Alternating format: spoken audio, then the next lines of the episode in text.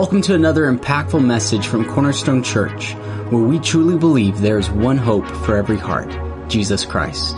If you'd like to check out more resources or view video of this sermon, visit us online at cornerstonerome.com. It's good to see everybody today.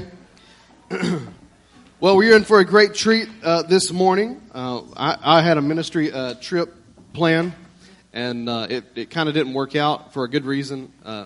Uh, uh, we're starting to figure out now. But anyway, um, so I had it scheduled for Pastor Steve to speak for the next three Sundays. And so uh, Pastor Steve Holsinger, if you don't know him, if you never heard him speak before, uh, he came and did ministry for years on the, see if I get this right, the northwest coast. I never say that very often, but the northwest coast.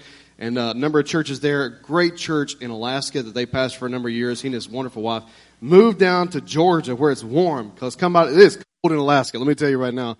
And um, let me tell you about him before he speaks this morning. If, if you don't know much about him, in case you don't, you know, if you haven't met him before, you'll meet him here in a minute. But when he moved here, most of the time when ministers come in, uh, you, you honestly you're on guard because you don't know what they want. I hate to say that, but that's just the way it is. And um, till you get to know them, you don't know what do they want. And I asked him, I said, "Why do you think God sent you here?" And this is what he said: "To be your friend." Now listen, guys, I'm gonna tell you that right there. Oh, that got me. And so, would you this morning, just a great friend of mine, would you guys welcome, put your hands together and welcome Pastor Steve Holsinger this morning to church? Come on, give me a hand, would you? Big, big hand, come on.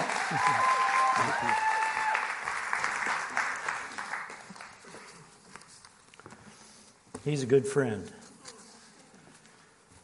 Open your Bibles to the book of Ruth. It's thought that perhaps Samuel wrote this book, but really the the author is God. When Benjamin Franklin was ambassador to France, he used to go to, to meetings of a group called the Infidel Club. You can imagine what that was like. And they loved good literature, but they also rejected God and Christianity and faith and the Bible.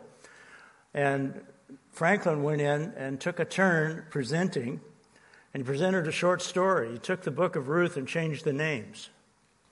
And he read it to the Infidel Club, and they demanded to know who the author was. They said, That's the most beautiful short story ever written. Who wrote it? And he delighted in saying, God. It's from the Word of God. And if you don't catch anything else today, catch this. God didn't just drop down the book of Leviticus and say, Now behave yourself. He didn't give us a bunch of uh, rules and regulations. There, there are very few or else's in Scripture. And in fact, the book of Ruth is an example that shows us that God reaches out to us and, and reaches for our hearts. This book has pathos, it has drama, it has romance, love, it has mystery, it has uh, just all of the qualities, really, of a great drama.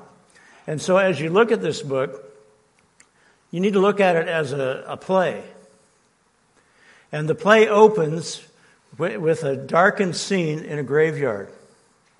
There are three tombs there in our focus and three widows, dressed in black, draped in their mourning clothes, really without hope. And for that moment, without God. And the stage director comes onto the edge of the stage and gives us the, the opening words. In the days when the judges ruled, there was a famine in the land, so a man from Bethlehem in Judah, together with his wife and two sons, went to live for a while in the country of Moab.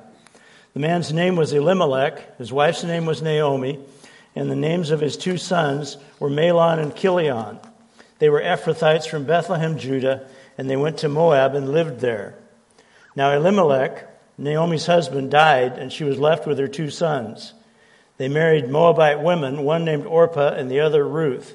After they had lived there for about ten years, both Mahlon and Chilion also died, and Naomi was left without her two sons and her husband. Elimelech means, My God is king. And we don't know what the story is on the two sons, but Mahlon means sickly and Chilion means failing or pining. So let's just say they weren't the most attractive babies. uh, and they must have been pretty sickly even when they were born, and they named them according to their behavior. But if you were the first audience to read this book or to have it read to you, your response wouldn't be what it was when I read it. Our response is to say, okay, yeah, okay, that's the, that's the situation. But the first phrase would cause that first audience to go, oh, and they would, they would respond. The second phrase would elicit a shocked, ow. The third phrase, oh no. They were Ephrathites from Bethlehem, Judah, and went to Moab and lived there. And that would bring out a horrified, oh no. And 3, 4, and 5 would bring knowing nods and sad but knowing clucks that said, well, there you go. That's what happens when you defy God. And as far as they were concerned, the play's over. Elimelech moved his family moved his family from Bethlehem to Moab. Oh. And they, they spent time there and lived there. And then the, the, the ow, and then they were Ephrathites from Bethlehem, Judah, and went to Moab and lived there. And the audience would say, Oh, no. But then they would turn to each other and say, Well, that's the end of that story. You defy God, you go to a pagan country, you all die, end of story. That's what you expect to happen. When Naomi's husband died, she probably thought, well, this is awful, but at least I have my sons. And she looked forward to having grandbabies. And the boys, at some point, whether before their father died or after, we don't know, they married two uh, Moabite women. And she looked forward to taking care of her grandsons, granddaughters. Never happened. And so by the time that we find them in the graveyard, she's She's bereft. She's broken.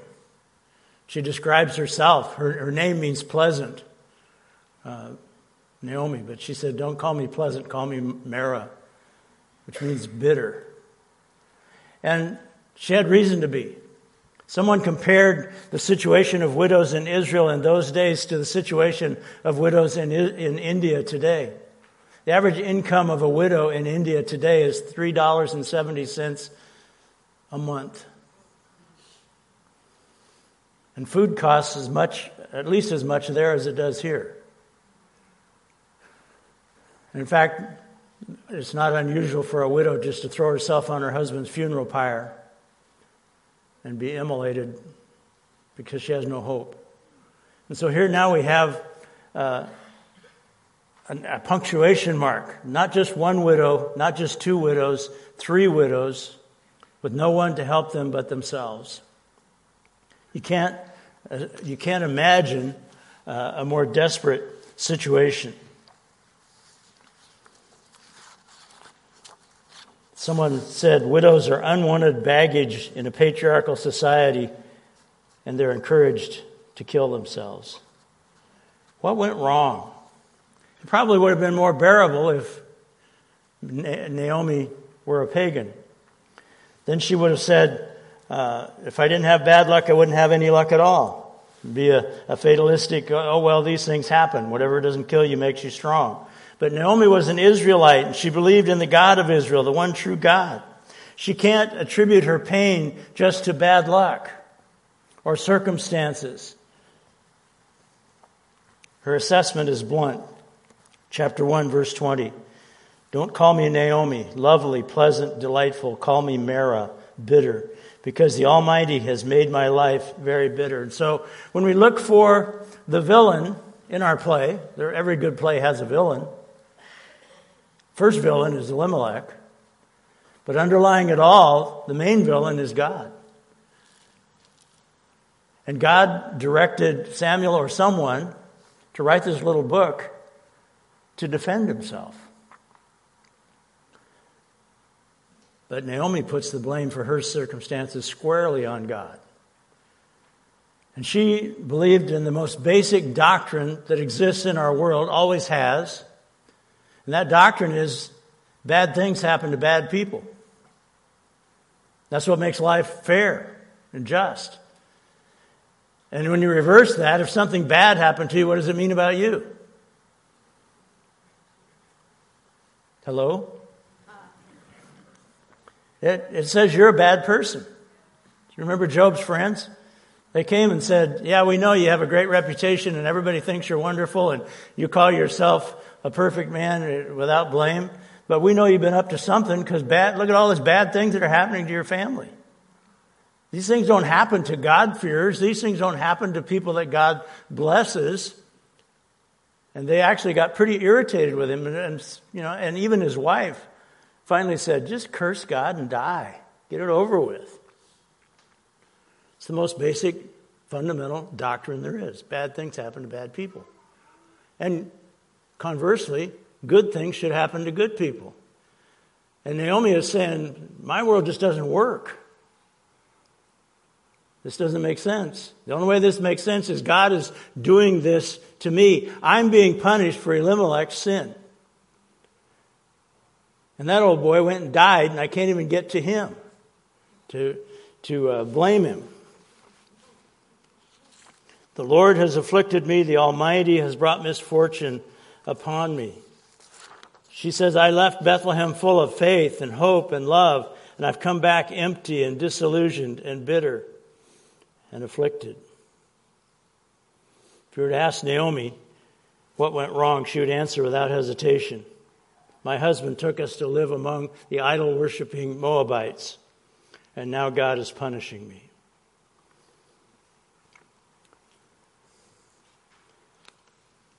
The villain that we want to look at first is Elimelech. What in the world was he thinking? We don't know. He may have had a business opportunity in Moab that he just couldn't resist. There, uh, maybe they had a bad crop or two, and he thought, well, they've got good, good crops, they've got good ground over there in Moab. I'll go over there, and uh, uh, perhaps we can get established there. He had some reason for going to Moab, but if you understand Scripture and dig a little deeper, you know that they had been forbidden. Deuteronomy 23 uh, 3 through 6. They had been forbidden to have anything to do with the Moabites. And he uses really strong words. Listen No Ammonite or Moabite or any of his, of his descendants may enter the assembly of the Lord, even down to the tenth generation, for they did not come to meet you with bread and water on your way when you came out of Egypt. Do not seek a treaty of friendship with them as long as you live. And then in Judges 2, verse 14, in his anger against Israel, the Lord handed them over. And it says, goes on to say that he punished them by allowing them to have what they wanted. And what they wanted was Chemosh, the god of Moab. They wanted to be uh, friends with the Moabites. They wanted to take part in the temple worship, which was prostitution and, and sexual immorality. They wanted to be a part of of Moab. And in his anger against them, God let them go. Judges 2, verse 14, he handed them over. How many of you know that the worst thing, the worst way for God to punish you is let you have what you want? He just, you know, Romans, it talks about the people who deny God and says he gave them over to their lusts. He let them have what they want. When Pharaoh went after uh, Israel, it says that uh, God let him. He wanted to chase him, he let him. Let him chase him right out into the middle of the Red Sea. And then he said, Oh, that deal's off. The walls came down and they drowned. The worst punishment God can give you is just simply to let you go. And he has no other choice. We're free moral agents. In order to have freedom, we have to be able to choose right from wrong. And we have to be able to make decisions for ourselves. And so Elimelech took his family and went to Moab. That would, again, the first audience of this play would have been horrified. Oh, no. He's toast. Well, Elimelech didn't worship Chemosh. He didn't go to, as far as we know, he didn't go to the temple. He didn't take part in all of that. He just didn't worship Jehovah. He was idle among the idols. He decided to lay aside for a while, take a vacation, just a little break, uh, a break from trusting God, a break from obedience. I've been to Moab when I make my own letters, my own arrogant beliefs, my own arrogant behavior, Moab.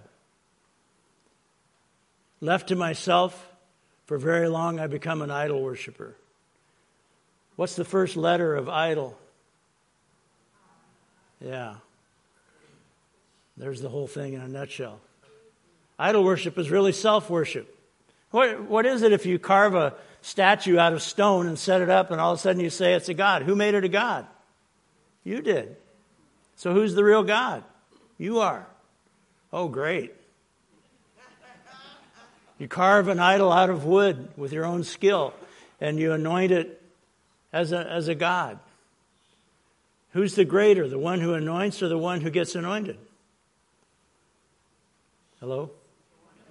The one who anoints. Idolatry makes us our own God. And uh, some, for some reason, Elimelech had walked right into the middle of that and practiced that. What's an idol? An idol is anything other than God that I consider essential to my well being and sense of self worth. Anything where I say, I have to have that. Whenever we find ourselves saying, well, I just, I, I, I know it's not right, but whenever you say that, you're, you're one of the children of Elimelech. I heard somebody or read something this week, I can't remember which it was, saying, Well, I know God wants me to be happy. That's great. Another bit of wisdom. Uh, a guy said everything happens for a reason, and the next guy said, Yeah, sometimes that reason is you're stupid. and you do stupid things. Everything happens for a reason, yeah. Sometimes that reason is you. And in this case, it was Elimelech. He's the villain in this situation. But the problem is, he's dead. How do you punish Elimelech for what happened? You can't. And so Naomi has to bear the whole thing herself. There's a progression to idolatry. I desire, I deserve, I need, I demand, and then I punish when I don't get. As well intentioned as Elimelech may have been, and as harmless as his decision seemed, he's really saying, if you won't give me what I desire, what I deserve, what I need, what I'm demanding, then I'll go to Moab. That'll show you. God let him go. Well, the end result is his two sons married Moabite women. Strictly forbidden. Absolutely forbidden for Israelites to intermarry with the Moabites.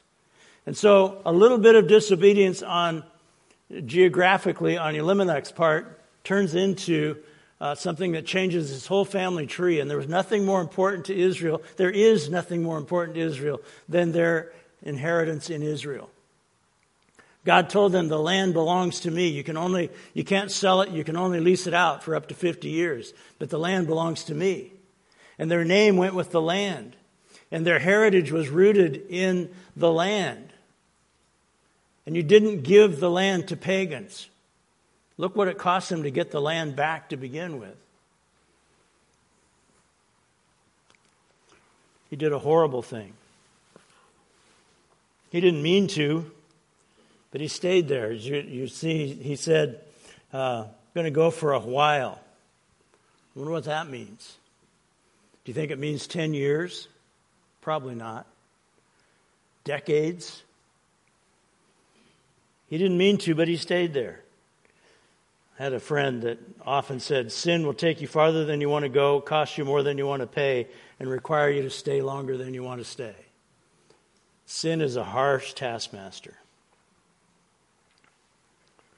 It's probable that his son's marriages could not be recognized as valid in Israel, and maybe by this time they couldn't go home. And so he had changed the course of his family history. He died and was buried in Moab. His sons died, and they were there, married there as well. And his wife was left bearing the guilt, the pain, the shame, and the emptiness of loss without the comfort of a loving God. And some of you are saying that's just like a man. It's what men do. some of the people sitting in that first audience said, you know, nudged their husband, gave him the elbow, and said, Don't you dare do that to me. Who moved? Elimelech. What about us? Here we are in 2022, living in the midst of people who deny the sovereignty of God. We're still in the same situation. We have a pandemic that doesn't, the statistics are confusing and it doesn't seem to get better, and we haven't had a national day of prayer.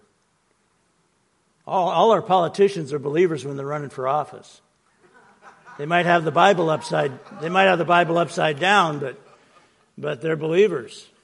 No, they're not if, if, you, if you endure a pandemic and you don't even pray, you don't call on the nation to pray, you're a pagan.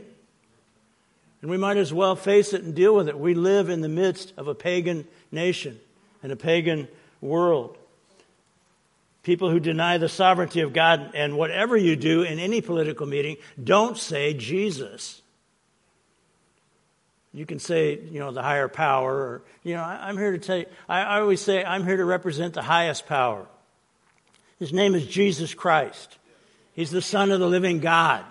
He rose from the dead. He died on a cross for our sins. That's not politically correct. It doesn't have to be, you know, politics. It could be your local school. Our little granddaughter went to first grade and she says to mom, a couple things. She said, How do I find out who the other believers are at school? And Tammy said, Well, I don't know. You'll have to think about that. And on the way home, she said, I figured it out, Mom. She said, What's that? She said, Figured out who the other believers were. I said, How'd you do that? She said, I went out by the swing set and sang Awesome God as loud as I could. And the ones who believe it joined me. That's pretty good for a six year old. And then uh, she asked her mom one time, What's hell like? And Tammy said, Well, it's a place where it's a place in the universe where there's where, where God isn't there. There's no God. And she said, Oh, like my school.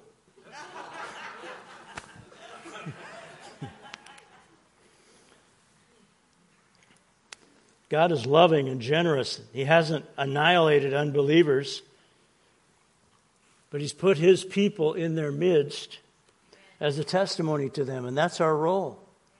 We're not to be arrogant and spoiled and belligerent like I was a few moments ago, but we need to be people who represent Jesus to a pagan culture, who appeal to the hearts, just like the book of Ruth does, with its beauty and its drama. We need to be wooing and winning the people around us and representing God uh, among them. Too often we do what Elimelech, Naomi, and the boys did. We're idle among the idols. it was a hundred mile walk from Bethlehem to Moab. It isn't that far now. Left to myself for any period of time, I become an idol worshiper. I just get inside my own head. I start thinking about what I want, uh, what I want to do, and I, I, I, and Satan's quick to add the DOL. In the midst of her pain and her disillusionment and bitterness, Naomi turned toward home. She does, the, the story doesn't give us the reason, it just says that's what she did. Somehow she knew that she could go back to Israel. Somehow she knew she could go back to Bethlehem and back to her heritage and back to her family and back to our God. So here's the principle when your life is a mess, give God something to bless. I've said that hundreds of times to people. What are you going to do? Got a financial situation, your finance, finances are in a mess. You know what I advise people to do? Write a tithe check and see what God does. And I don't know how many times I've had people come to me with tears streaming down their face saying, Do you know what God did? And I'll say, No, tell me the story. They did the scariest thing they'd ever done in their life. They did something that made absolutely no sense. You're going broke and you write a check and put it in an offering box at church. That's stupid. No, that's the smartest thing you can possibly do. When your life's a mess, give God something to bless. I remember years and years ago preaching on this and talking about it, and Sandra, uh, artist, came to me and said, I, I heard what you said. I'm going broke. If I don't sell a painting soon, I'm going to be evicted from my house, but I, I heard what you said and I'm going to do it. And I'm going to hold you accountable if it doesn't work. and I said, I have, I have no fear. Go for it. Got one of her paintings hanging in our house, in one of our houses in Alaska.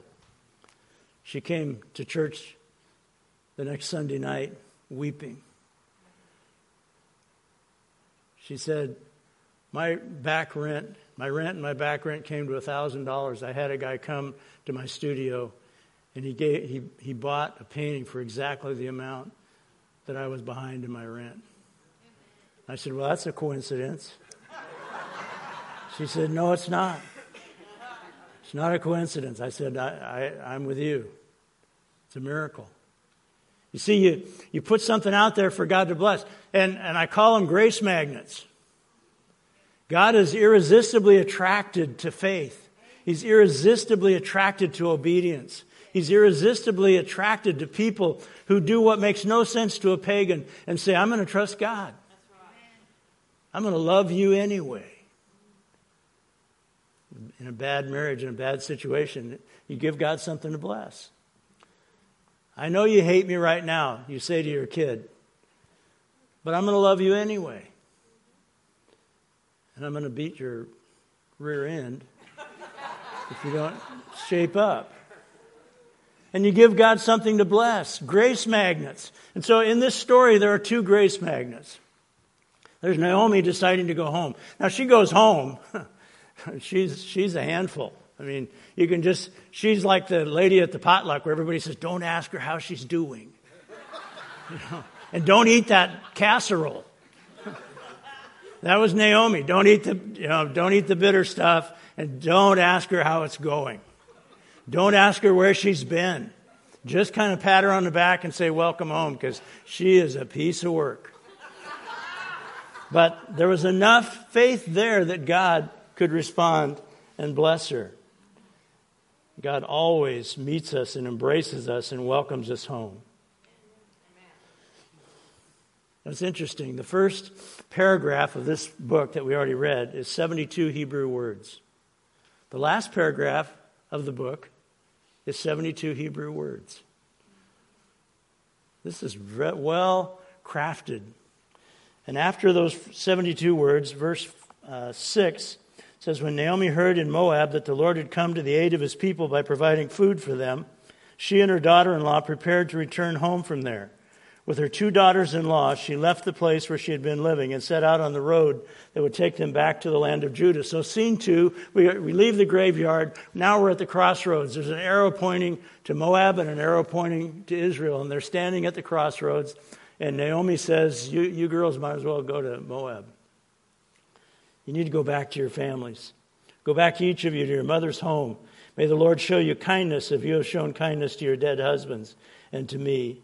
May the Lord grant that each of you will find rest in the home of another husband. Then she kissed them goodbye.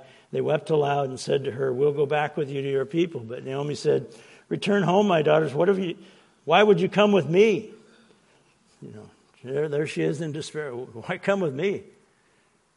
She, she thought the rest of the story would simply be she returned home to Israel, became a burden to everybody she knew, was miserable and bitter for the rest of her days, and finally, mercifully, died. That would be the rest of the story. She said, You don't want to go with me. Am I going to have any more sons who could become your husbands? Return home, my daughters. I'm too old to have another husband. Even if I thought there was still hope for me, even if I had a husband tonight and gave birth to sons, would you wait until they grew up? Would you remain unmarried for them? No, my daughters, it's more bitter for me than for you, because the Lord's hand is turned against me. There's the villain. The Lord has done this. At this point, they wept aloud again, and Orpah kissed her mother in law goodbye. But Ruth clung to her. Look, said Naomi, your sister in law is going back to her people and her gods. Go back with her.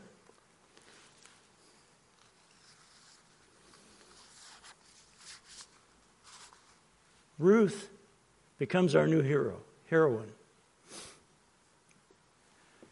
Naomi chose to focus on what was lost.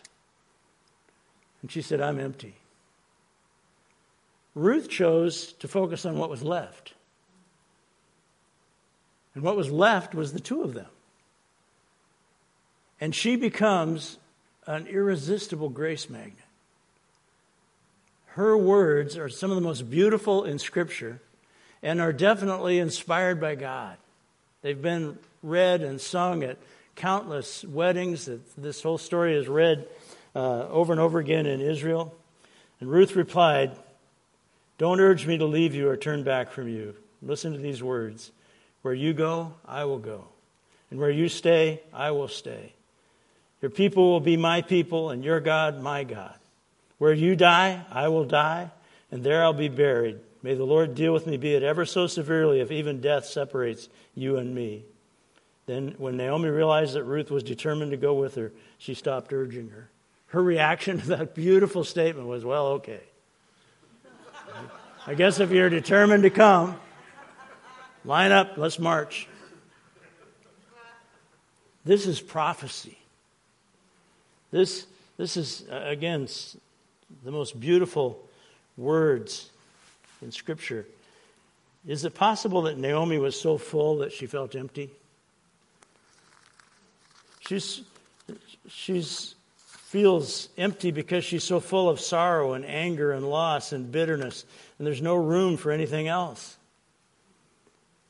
Is the glass half full or half empty? Neither. It's always full. And her heart and her life was full of, of bitterness. Ruth focused on Naomi. Naomi left Moab without her husband, without her sons, without financial security, without uh, hope. She left full and came back empty. But was she really? Naomi said, I'm without hope, I'm without help, I'm hopeless, I'm helpless, I'm alone, I have no one. Wait a minute, she had Ruth. And in the midst of the mess, God provided her with hope and with help through Ruth. Somehow, in the whole process, Ruth had become a believer. Whether it was her husband or perhaps it was Naomi herself who, by the cooking fire in the afternoon and in the evening, would teach her the stories of Israel and of the God of Israel and tell her about Jehovah and bring her to faith. And, and, and then here, this woman is quoting back to her the things that she taught her, and that's the worst. When you're, I mean, when you're down and discouraged and depressed, and someone starts quoting you to you, it's awful. and here, Ruth has become a follower of Naomi's God. And that's really the way it works, isn't it? I remember a fellow named Bruce Woods led him to Christ, and he said to me one day, is, is, it, is this okay? And I said, What? And he said, well, I've never seen Jesus, but I trust him. And I don't know what I don't know what he looks like, and I don't know what he's like. So whenever I think about Jesus, I think about you, and I say, "Oh, don't do that." he said, "That's the only way I know to relate. It's the way it works." You see, the people at work don't necessarily know your God, but they know, know God, but they know your God. I remember my first job. I was 16 years old. I became a dishwasher in a restaurant. And the manager one day said, You know any other boys that have faith in God like you do that would want to work here? And I said, How did you know that? She said, Oh, you can tell. And I went, Whoa. They could tell. You see, she, so she said, Do you know anybody else that worships your God? Because the people who worship your God work. And they work well. And I'd like to have some more of them around here. And so Ruth accepted Naomi's God. So Naomi returned from Moab, verse 22, accompanied by Ruth the Moabitess, her daughter in law, arriving in Bethlehem as the barley harvest was beginning. She didn't come back empty, she came back with Ruth. She probably didn't count Ruth because she was a Moabitess. But Naomi actually returned full. God was still with her. Ruth was still with her. And with Ruth, all the fullness of God's plan for her life and the destiny of her entire heritage. She didn't know this. You see, Ruth is one of the pagan women who's in the genealogy of Jesus.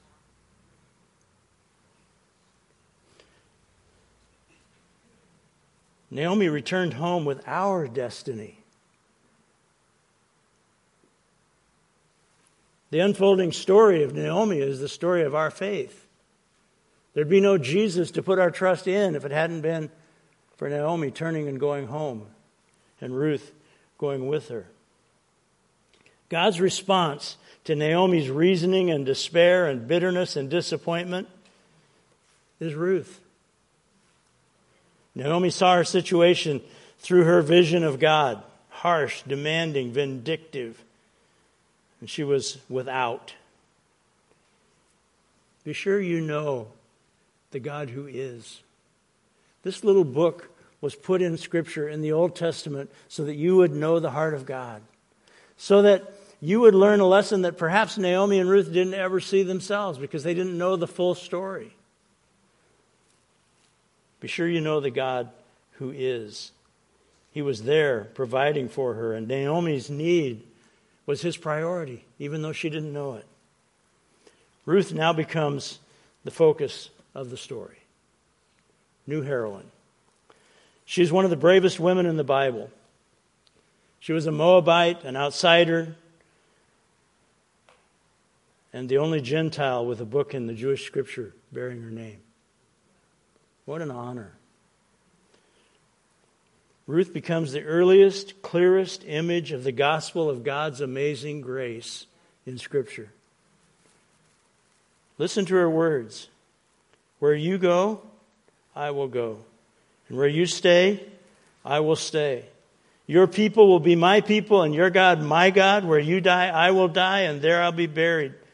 May the Lord deal with me, be it ever so severely, if anything but death separates you and me. I don't know if she had practiced that and rehearsed it, or if it was just, I think it was probably the Spirit of God at the moment, filling her heart with the right words. This is completely, this is the greatest example ever of completely unselfish, pure love. Naomi could do nothing for Ruth, she had nothing to gain. Naomi was empty, but Ruth was full. She was full of love for Naomi and Naomi's God. Max Lucado, in his book On the Anvil, said one relationship of this caliber can buoy us through the fiercest storms. It was the Beatles who sang, Will you still need me? Will you still feed me when I'm 64? They're all in their 70s now. They're still alive. Oh, the agony of being 64, or any age for that matter, and having no one to care for you or need you. Happy are those who have one companion, one relationship that's not based on looks or performance. Every person is in dire need of at least one faithful friend or a mate who will look you in the eye and say, I'll never leave you.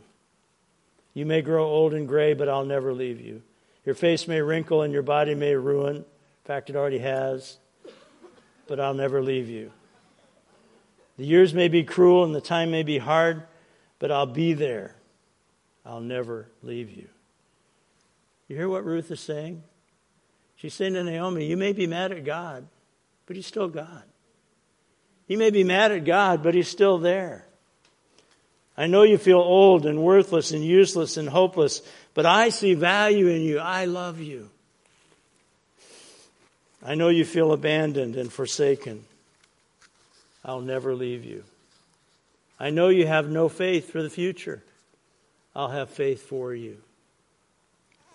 Naomi was focused on what was lost, Ruth on what was left. God is using his so called enemy, the Moabite, to minister grace to one of his chosen people. He loves to reverse the situation like that. He loves to, to surprise us and challenge our pre, preconceptions of who God is and what He does. You need to be Ruth to someone. Don't look at this and say, oh, I need someone like that for me. No, you need to look at it and say, I need to be that for someone. If your spouse is your Ruth, you're blessed. Deanna's my Ruth sat down with her a while back and said, I think I've got Parkinson's disease. And went through that, and sure enough, and I talked to her one day and just wept and said, I don't want to be a burden. She said, You could never be a burden to me. You could never be a burden to me. You're the love of my life. She's my Ruth. You need to be a Ruth to somebody. She's a living prophecy. Someday, quote unquote alien, scorned and overlooked by the chosen people, Israel, of his day, come into our world to be a friend of sinners, closer than a brother, a savior. And he established gatherings of people and taught them to love one another and serve one another and pray for one another. The church. Broke my heart when Jody was talking about how people are leaving the church. People are abandoning. Half, half of the people who were going to church before the pandemic have never come back. They're missing God's blessing. They're missing the people who could be Ruth to them. They're missing the people who could be there when they check in and get ready to go to the respirator. What's going on in your life, you have someone who loves you like Ruth loved Naomi. His name is Jesus. Before this was ever said by Ruth to Naomi, it was said by God to us, to his chosen people. And this whole book is the story of God's unfailing love. And it shows time and time again how he's irresistibly drawn to faith, to obedience. He calls us to accept that love. This is not just the words of Ruth, this is the words of Jesus. Where you go, I will go. Where you stay, I will stay. Your people will be my people, your God, my God. Where you die, I'll die, and there I'll be buried. May the Lord deal with me, be it ever so severely, if even death separates you and me. When Naomi realized that Ruth was determined to go with her, she stopped urging her. You have one who's closer than a brother. Jesus says in John 14, even, even when you die, I'll be there. I'll come and take you to be with me. I'll never leave you. I'll never forsake you. Have you accepted that love? Are you, have you allowed Jesus to be a Ruth in your life? That's our invitation. I don't know many of you, I don't know your faith, I don't know your situation, but I know you're going to be invited to trust Jesus, the greatest decision you could possibly make. Jody.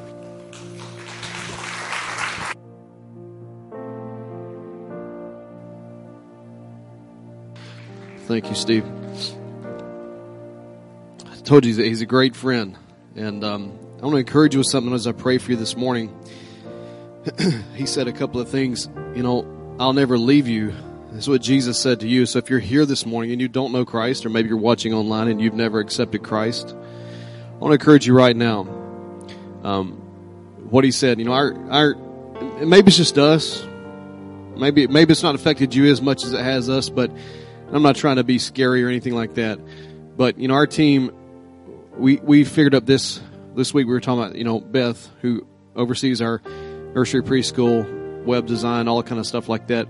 Her her husband Marshall, if you don't know him, he works in a sound tech booth and stuff. His dad passed away this week. We on our team, every one of us, in less than a year, uh, either a parent, someone close to us, uh, we we've all been affected, and so maybe it's just me. That all of a sudden that whole you know you're not promised tomorrow thing kind of kicked in a little more real for me this year than than it had before. And so I'm not trying to scare you. I just I just want to if you're watching online or you're in the room right now, Jesus will never leave you. You may go through some different difficult things, but he will never leave you. And so maybe you're here and you don't know him. You're at home, you don't know him right now. Would you just take a moment here and bow your head and close your eyes just with me as I lead you in prayer? And the way this works is the Bible says that if you believe in your heart and you confess with your mouth that Jesus is Lord, you shall be saved. For it is with the heart man believes unto righteousness, and is by confession that salvation is made. And so it takes a twofold part. You, you believe, and therefore you speak. If you believe it, you're not ashamed of the gospel, you speak it. So just right where you are, you're watching at home or you're in this room right now. Just, just pray this with me right now. The whole church will pray with you. Just repeat this after me. Say, Dear Jesus, I come to you today, not knowing tomorrow, not knowing the future. Just at this moment, I come to you, just as I am, and I surrender today my life, and I receive Jesus as my Savior. I give my life to you, and I put my life in your hands. In Jesus' name, amen and amen. Man, if you prayed that prayer, we're so proud of you right now. Church, would you give my hand, please?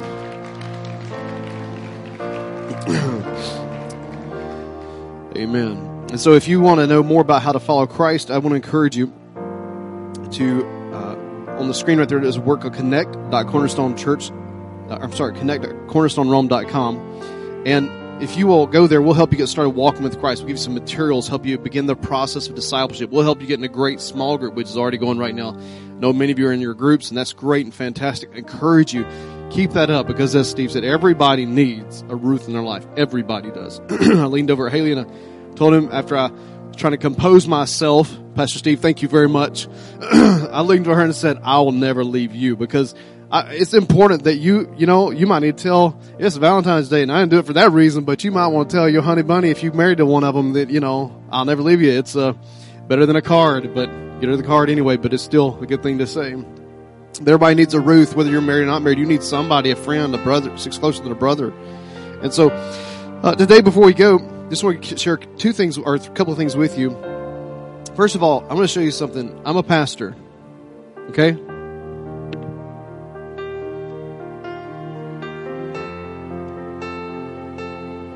Three pages of notes. Now, I'm not doing it because I'm, I don't you think I leaves the show off. No, I'm not. I preach a lot. It's very rare that I get to sit under the feet of someone else and listen to a word without having to prepare that meal. I want to encourage you next week when you come, bring a notebook. Because what will you do if God says something to you and all you have is your phone? Well, you can type it into your phone. I know, I know that. I, I totally, I have one and I'd have to do it sometimes. But there is something about being able to write quickly if God gives you something. And there's a couple things the Lord gave me while He's speaking. And so I just want to encourage you that very rarely do you get to sit under the feet of a man who's had as many years of experience. I'm not saying it because he's, he's old or nothing like that. I'm saying it because there's a lot of wisdom in that man right there. And you need to receive it. You don't always get that opportunity. So take advantage of that. Real quick before we go, just want to say uh, thanks for uh, Pastor Steve Holsinger filling in this week and next week and the week after. So he's going to do three Sundays. Y'all give him one more hand, please, before we go. That's right. Be sure you say hey to him before you go and uh, tell him thank you for, for what he's doing. Just want to say thanks, like he said, for giving. Thank you for what you're doing, uh, being a steward of you know what what we do here at the church and being faithful in your giving and what we do overseas and our global work. Again, go out there and look and see that out there on the wall. But um, some great things happening overseas, and I encourage you to take a look at what's out there so you can see what you're partnering with, not just here locally, but across the globe. There's some great things taking place that God's doing in some of the ministries there. Um, I just want to say, Haley and I just this last week what we did Monday, Tuesday. One of the reasons we were out for this Sunday, um, why I had him start this Sunday was so we got to be a part of doing church assessments, and so with a church, a friend of ours at Westridge, and um, I've done this once, twice before, and so this time she came to, and they asked her to be a part. So in the process, what Pastor Steve was saying, it's true. Our friends at Dallas, Texas, Gateway Church, large, one of the largest churches in America. about 60% of the people have returned back to church. It's across the, it is across America. It's not across the globe. It's across America, which tells us something. Um, we need more, you may think, why do we need more churches? Because many churches are closing. And so we were a part of this with some pastors, and we got to be a part of, uh, I think, there were nine couples that went through the assessment we went through. And after finishing up, all nine of them are going into what's called a residency program. So they're going to join a local church like ours somewhere, and they will spend the next six to 18 months preparing to plant a new church in an area where there are not many churches, like in the northeastern coast of the United States, maybe some other places. And then we had a follow up with one couple this week that they are going to plant. they already moved to New York City. They're going to be planting there into Queens, New York City, and they'll be planting the next 18 months there as well. So all in all, this week, 10 couples are going to be starting new churches in un, we call them unreached places now because honestly, there's places in the United States that have no churches. And so that's really exciting. So thank you for letting us be able to do that. And so it's exciting to me to hear, even though it's really rocked the church, the pandemic thing, but there's a whole new revitalization taking place in the church. There are people that are saying, look, we're going to go into places we never went because we got so comfortable. You know what I mean? It, so it's really, really exciting. So just want to encourage you with that, that 10 new couples are going to be starting churches in the next probably 18 months. So it's pretty exciting there. So before you go today, would you stand to your feet? Let me speak this over you today. This is the Lord's blessing. and this is found in Numbers chapter 6. And again, to encourage in this. Uh, bring you some notebooks next week and a good pen you can write down with. Think it'll be good for you. You never know what the Lord might say to you. I might sit here and God might speak something to you right in the middle of somebody preaching. You never know. So, all right, let me just speak this over you before we go. This found in Numbers chapter 6 verse 24, and it says this, May the Lord bless you and keep you. May the Lord make his face shine upon you and be gracious to you. May the Lord lift up his countenance upon you and may he give you his peace. God bless you guys so much. You're dismissed. Have a wonderful, wonderful day. We'll see you next week.